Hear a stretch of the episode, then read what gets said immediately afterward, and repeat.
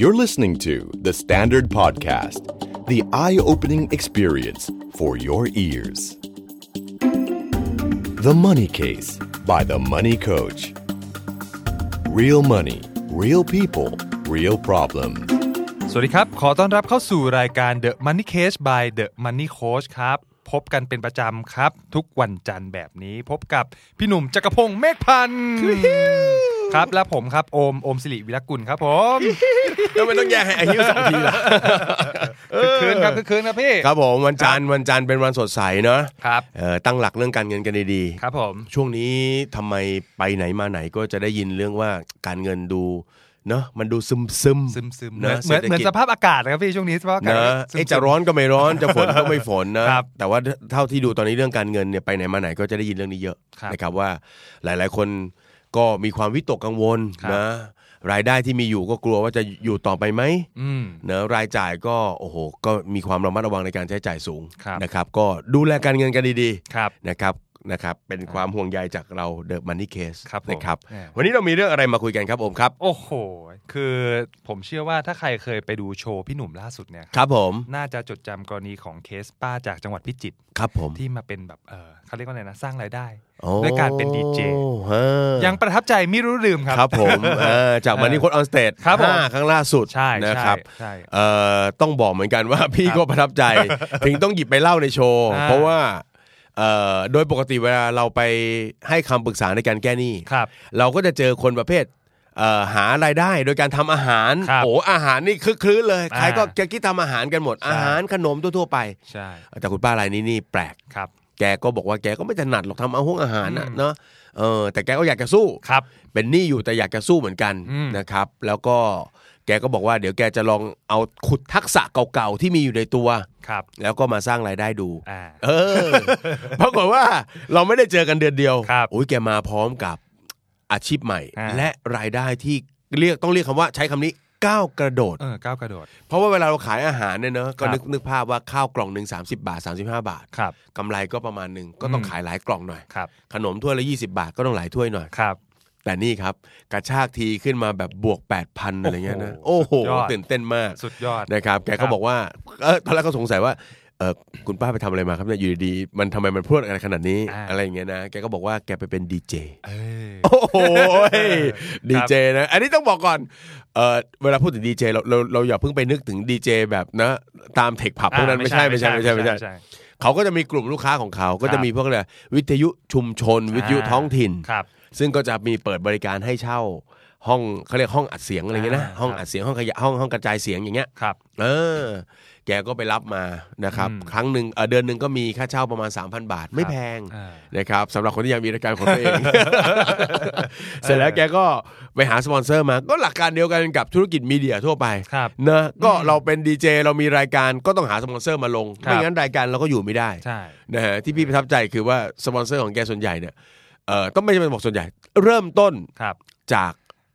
แหล่งรายได้ที่เป็นวัด เออ เออ ครับ มีวัดที่อยากจะฝังลูกนิมิต ครับ อะไรพวกเนี้ยนะ อืม ทอดผ้าป่าก็มาลงโฆษณา ครับ นะมีเงินค่าสปอนเซอร์ให้ และมีซองมาอีกร้อยซอง อ่า อะไรเงี้ยนะ อ่าใช่ วัดก็หลักแหลมนะพูดถึงนะ ใช่ ก็น่ารักดีก็น่ารัก ดี หลังจากนั้นก็มีพวกร้านค้าในท้องถิ่น ครับ เนอะโอ้โห มันก็เลยแสดงให้เห็นว่า คนเราเนี่ย ถ้าเรามองเห็นศักยภาพในตัวเรา ครับ ไม่ดูถูกตัวเอง ไม่ดู อืม แคลนตัวเอง ครับ นะครับ ในวัยตรงนั้นเนี่ยต้องบอกเลยว่า คุณป้าคุณป้าใกล้เกษียณละ อืม ประมาณ 58 ปี ครับ ถ้าจะมาคิดเก็บตังค์ในช่วงสุดท้าย แล้วมาหวังว่าเกษียณจะรอดด้วยเงินเก็บในช่วงสองปีสุดท้าย โอ้โห มันไม่มีทางอื่น อืม นอกจากจะต้องลุ้นสลากกินแบ่งไปขนานไปด้วย เออ แต่นี่คือเขาเปลี่ยนวิธีคิดเลยว่า เอ้ย ถ้าอย่างนี้มีรายได้จากการทำตรงนี้ไปด้วยก็จะดี ครับ แล้วดีเจนี่ต้องบอกนะครับ ยิ่งแก่ยิ่งเก๋าครับ นั่นแหละฮะก็ นะครับ อันนี้ก็เป็นตัวอย่างเนาะ ใช่ ของคนที่ไม่ยอมแพ้นะครับ ใช่ แม้ว่าเกษียณจะเป็นโจทย์ที่น่ากลัวมาก ครับ และเขาไม่ได้เตรียมตัวมา แต่ อืม เขาก็ไม่ได้บอกว่า เมื่อไม่ได้เตรียมก็ไม่ต้องสู้มัน อืม ให้ลูกหลานเลี้ยงไปไม่ใช่ โอ้โหไม่ ไม่ ใช่ ใช่ ไม่ ไม่ ใช่ ใช่ อันนี้ ครับ คือกู๊ดมาก ครับ นั่นแหละ ครับผม ก็เป็นเคสที่ประทับใจ แล้ว ครับ ก็รู้สึ ผ ก ม ว่า โอ้โห มีเคสแบบป้ามาแล้ว เออ เราหาฝั่งลุงมากดีกว่า เฮ้ยมนุษย์ป้ามามนุษย์ลุงต้องมี เนลุงต้องมี อ่า ใช่ ได้ ก็ เลย เป็นเรื่องที่ผมจะนำมาเล่าแล้วก็มาแชร์ให้พี่หนุ่มกับท่านผู้ฟังฟังกัน ครับ นะ ผม ใช่ ก็จริงๆอ่ะเออเขาเรียกว่าอะไรนะ ทั้งเรื่องของสถานการณ์กับอายุ ใกล้เคียงกับป้าพิจิตรเลย เออ อ่าลุงคนนี้ชื่อว่าลุงติ๊กครับผม ลุงติ๊กนะค ลุ รับ งติ๊กครับ ก็คือประวัติของลุงติ๊ก โอ้โห เนี่ยเอ่อเขาเรียกว่าอะไรนะ แต่ก่อนเนี่ยลุงติ๊กเคยเป็นรปภ ครับผม รปภอยากรู้ไหมครับที่ไหนครับ ที่ไหน ครับ ได้ครับผม แบงค์ชาติครับ โอ้ อ่าครับผม เราพอแบงค์ชาตินี่แต่งตัวเท่มากนะครั เท่ครับเท่ครับ อ่า อ่า เขาจะสาปกรไปเขาแต่งตัวเท่จริง ใช่ครับ ก็คือเอ่อก่อนที่จะเกษียณออกมาเนี่ยลุงติ๊กเคยเป็นรปภอยู่แบงค์ชาตินานถึง 25 ปี ๆโอ้โห ครับพูดอย่างนี้สถานการณ์น่าจะปกติใช่ไหม ปกติครับ พี่หนุ่ม เพราะว่าสถานที่ที่ทำงานก็ถือว่ามีความมั่นคงสูง ครับ นะ ครับผม เออ ใช่ แต่พอลุงติ๊กเนี่ยเอ่อตัดสินใจที่จะเกษียณตัวเองออกมาเนี่ยครับ อืม อ่าเงินก้อนสุดท้ายที่แก ครับ ได้ออกมาเนี่ยครับ ครับ รู้ไหมครับจำนวนเท่าไหร่ เออ เออหลักล้านไหมครับ เอ้ย มันต้องมีเป็นแสนน่ะนะ อ่า ใช่ไหม ครับผม ครับผม ไม่ใช่เลยครับพี่ เออเท่าไหร่ หนึ่งพันห้าร้อยบาทครับ หนึ่งพันห้าร้อย หนึ่งพันห้าร้อยบาท โอ้ ครับพี่ แสดงว่ามีเงินก้อนออกมาจากการเก็บสะสมอะไรเนี่ย หัก เพราะว่าก่อนก่อนจะออกเนี่ย จะต้องถูกบังคับให้ไปหักกบลบหนี้อะไรที่มีทั้งหมดแล้วเนี่ย ใช่ครับ ถึงเป็นเงินสุทธิ ใช่ครับ นี่คือสุทธิแล้วพี่ โอ้โห หนึ่งพันห้าร้อยบาทพี่ อันนี้คือเกษียณแล้วด้วย เกษียณแล้วด้วย ขีดเส้นใต้อีกครั้งหนึ่งนะค ครั รับ บ สุทธิ ครับ สุทธิ1,500 บาท ครับผม โอ้โห นี่แล้วแก้ปัญหายังไง เพราะว่าถ้าถ้าไม่ทำอะไรนี่คือ บางคนเขาออกมาเป็นแสนเนี่ยเขายังมีระยะเวลาค่อยๆ จัด ใช่ ถูกไหม ใช่ แต่เนี่ยเนี่ยด้วย 1,500เนี่ยแค่เดือนเดียวอะ กี่วันดีก ว่า แค่เดือนเดียวก็ไม่ไหวแล้วแต่ว่า เออใช่ เออเพราะฉะนั้นก็แทบจะต้องเรียกว่าเกษียณปุ๊บต้องหาอะไรทำ ใช่ หรือไม่อาจจะเอ่อหวังแบบหลาย ๆ คนที่เขาเขาเขานิยมหวังกันคือหวังว่าลูกจะเลี้ยงดู ครับ ใช่ไหม ใช่ เออ ซึ่ ซึ่ง ง เคสนี้ ใช่ ซึ่งจริงๆลุงติ๊กแกก็มีลูกแหละครับ มีลูกชาย อืม ชื่อชื่อน้องโบ๊ทนะครับ ครับผม ใช่ แล้วก็ตอนแรกเนี่ยเรื่องราวของลุงติ๊กหลังจากแกกเกษียณมา แล้วก็มีเงินติดตัวอยู่ 1,500 บาท โอ้โห เอ่อลูกชายก็ต้องหาพยายามช่วยพ่อให้หารายได้ อืม ตอนแรกก็บอกพ่อเลี้ยงเต่ากันไหม เลี้ยงเต่า เลี้ยงเต่า เออ เพราะเต่า เออ ไปไม่รอด เออ พ่อเลี้ยงกุ้งกันไหม นั่นไง กุ้งสีกำลังมา อ๋อ ช่วงหนึ่งมีช่วงหนึ่งนะ ใช่ กุ้ มีช่วงหนึ่ง สี ซึ่งช่วงหนึ่งก็ทำกำไรแต่สุดท้ายทุกอย่างมันมีเอ่อระยะเวลาของมัน จน ครับ สุดท้ายตลาดวาย ตลาดวายอีก ใช่พี่คือทุกอย่างมัน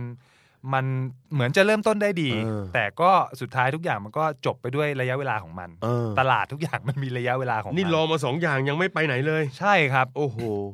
จนบังเอิญบังเอิญคือลูกชายเอ่อชื่อน้องโบ๊ทนะครับ ครับ แกเป็นคนชอบเล่นรถเอ่อเขาเรียกว่าอะไรโมเดล ไอ้พวกรถที่มันเป็นแบบรถสวยๆ อ่า อะนะ รถสวยๆ วางตามประดับไว้ขอ อ่า บ วาง บ้น โชว์อะไรเงี้ขยบอะไรเงี้ย อ่า ใช่ ตัวรูปเป็นคนชอบ ใช่ เหรอ ใช่อะไร เออ เออ แล้วก็วันหนึ่งน้องโบ๊ทก็มาถามพ่อว่า เออพ่ออืมเนี่ยรถมันวางอยู่เฉยๆเราน่าจะลองทำโมเดลอะไรเกี่ยวกับ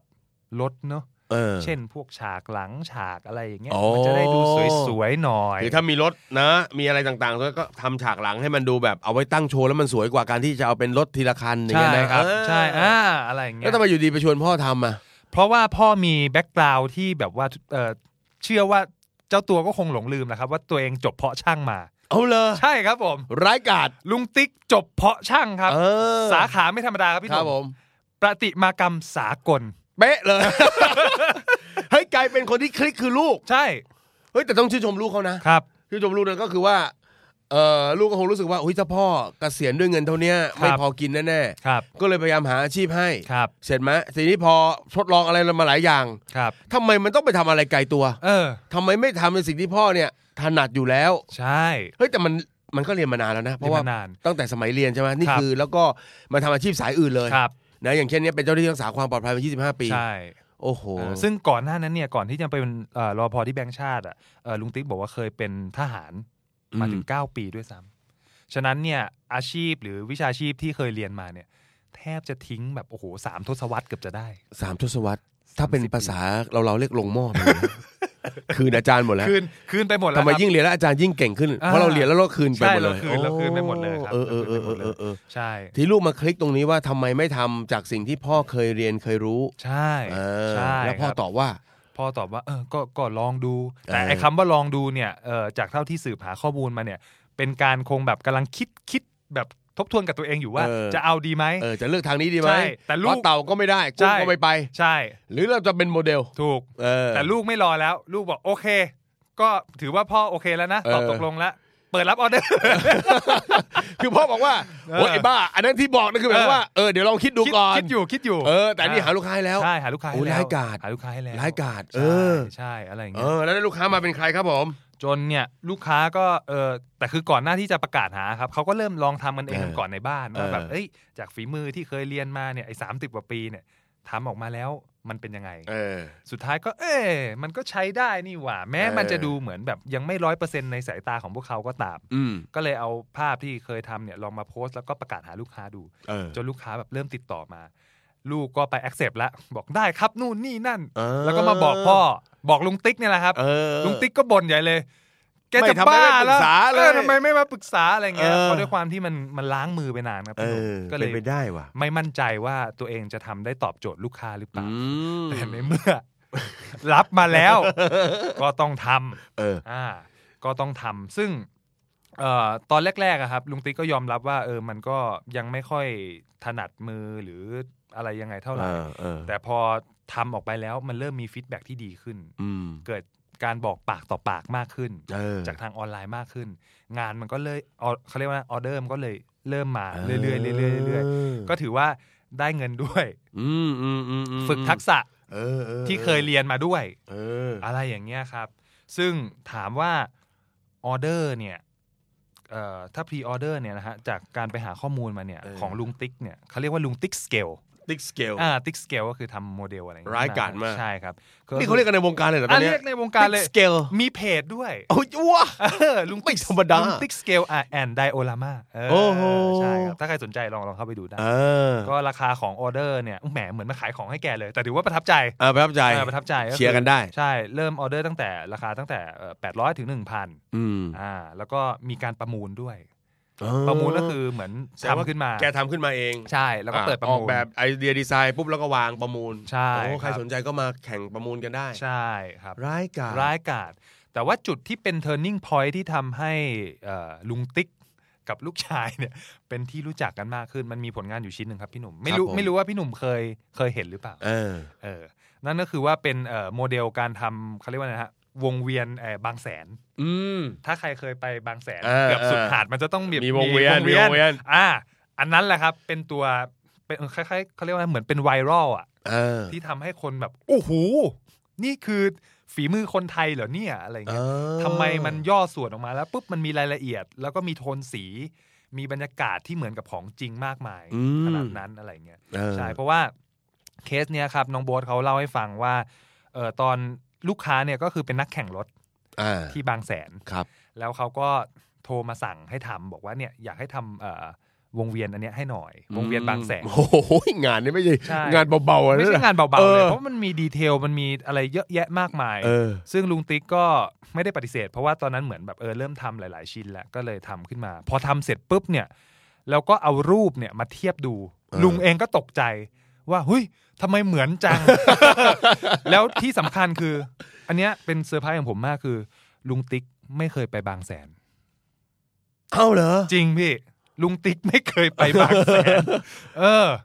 จนแบบลูกกับพ่อมาดูแบบเทียบรูปกันแบบวิทำไมมันเหมือนกันขนาดนี้อะไรเงี้ย อืม ทั้งสองคนก็เลยเกิดความประทับใจ อืม ก็เลยบอกว่า โทรไปหาเอ่อเจ้าของออเดอร์เนี่ยบอก เออ พี่ครับ ผมเนี่ยอยากเอาของชิ้นเนี่ยไปส่งให้พี่ถึงที่แล้วก็กลับมือเลย อืม ผมรบกวนพี่โอนเงินค่ารถมาพันหนึ่งให้ไปก่อน ก็เจ้าของก็งง เออ เอ้าไอ้ที่สั่งไปเมื่อกี้เนี่ย เออ สั่งก่อนหน้านี้ มันไม่รู้ค่าจะส่ง ไม่ แล้ว รู้ค่าจะส่ง แต่นี่คือเราจะไปด้วยตัวเอง ใช่ ไปส่งยื่นของให้ด้วยตัวเองเลย เออ อ่าใช่ แสดงว่าผมอันเนี้ยเป็นแบบเดาเองว่ามันต้องมีแบบว่าพลังงานหรือสัญญาณอะไรบางอย่างที่รู้สึกว่าเฮ้ยงานชิ้นเนี้ยมันดีมาก เออ ๆ ถึงอยากจะเอาไปส่งให้ด้วยตัวเอง เออเออเออเออ พอเอาไปส่งปุ๊บมันก็เลยเกิดภาพที่มันเป็นไวรัลขึ้นมาครับ ก็คือ อืม น่าจะเป็นมือลูกชายมั้ง เออ ยกโมเดลขึ้นมาอยู่โฟล์กราวด์เป็นแบบข้างหน้าแล้ว เออ แบ็กกราวด์ก็เป็นไอ้วงเวียนของจริงอะแหละ โอ้โห แล้วก็ถ่าย ใช่ แล้วพอโพสต์รูปนั้นลงไปมันก็เริ่มเกิดกระแส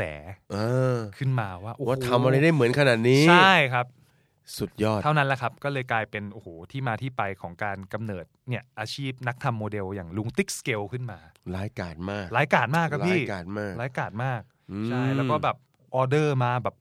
มหาศาลเยอะแยะมากมายจนแบบโอ้โหลุงนี่ รับแทบไม่ทัน อืม จากคนที่มีเงินเขาเรียกว่าเหมือนเงินก้นถุงของชีวิตพันห้า เเ ตอนออกมาก็คือตอนนี้เริ่ม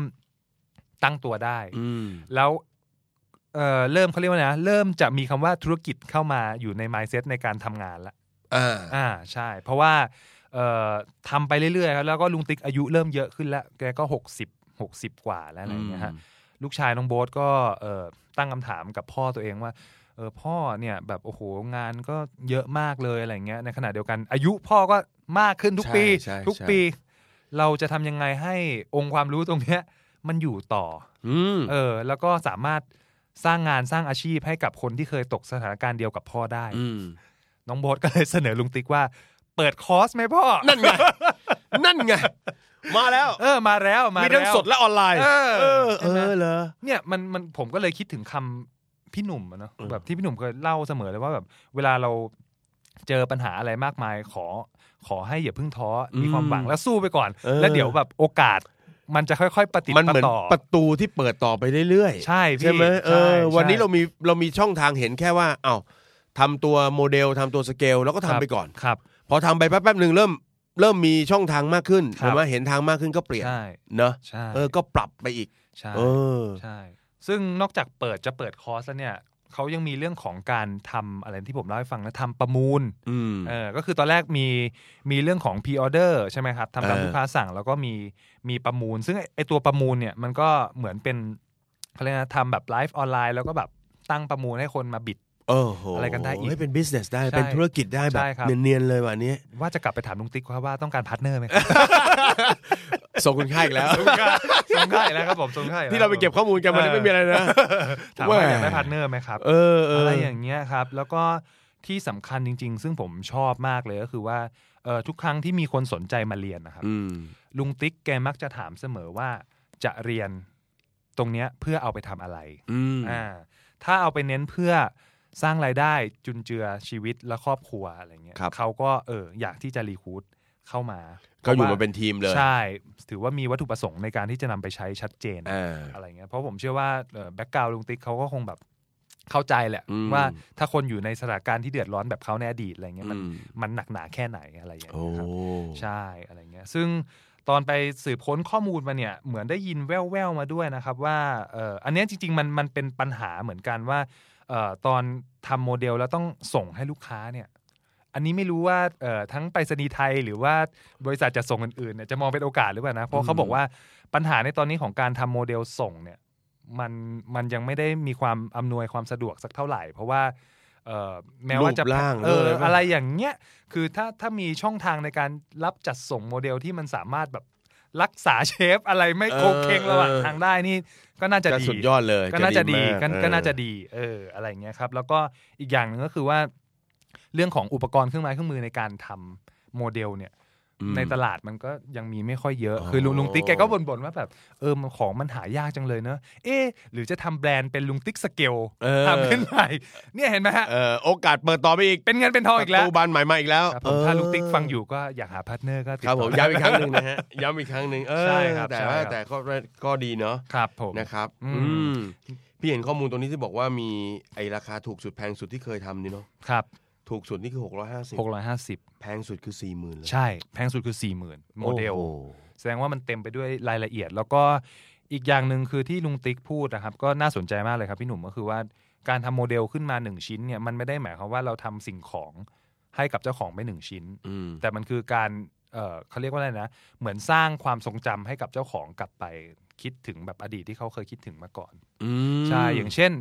เอ่อโมเดลมุมบ้านบ้านหนึ่งที่เจ้าของเคยอยู่ตอนเด็ก า ๆ อะไรพวกเนี้ยครับเออหรือ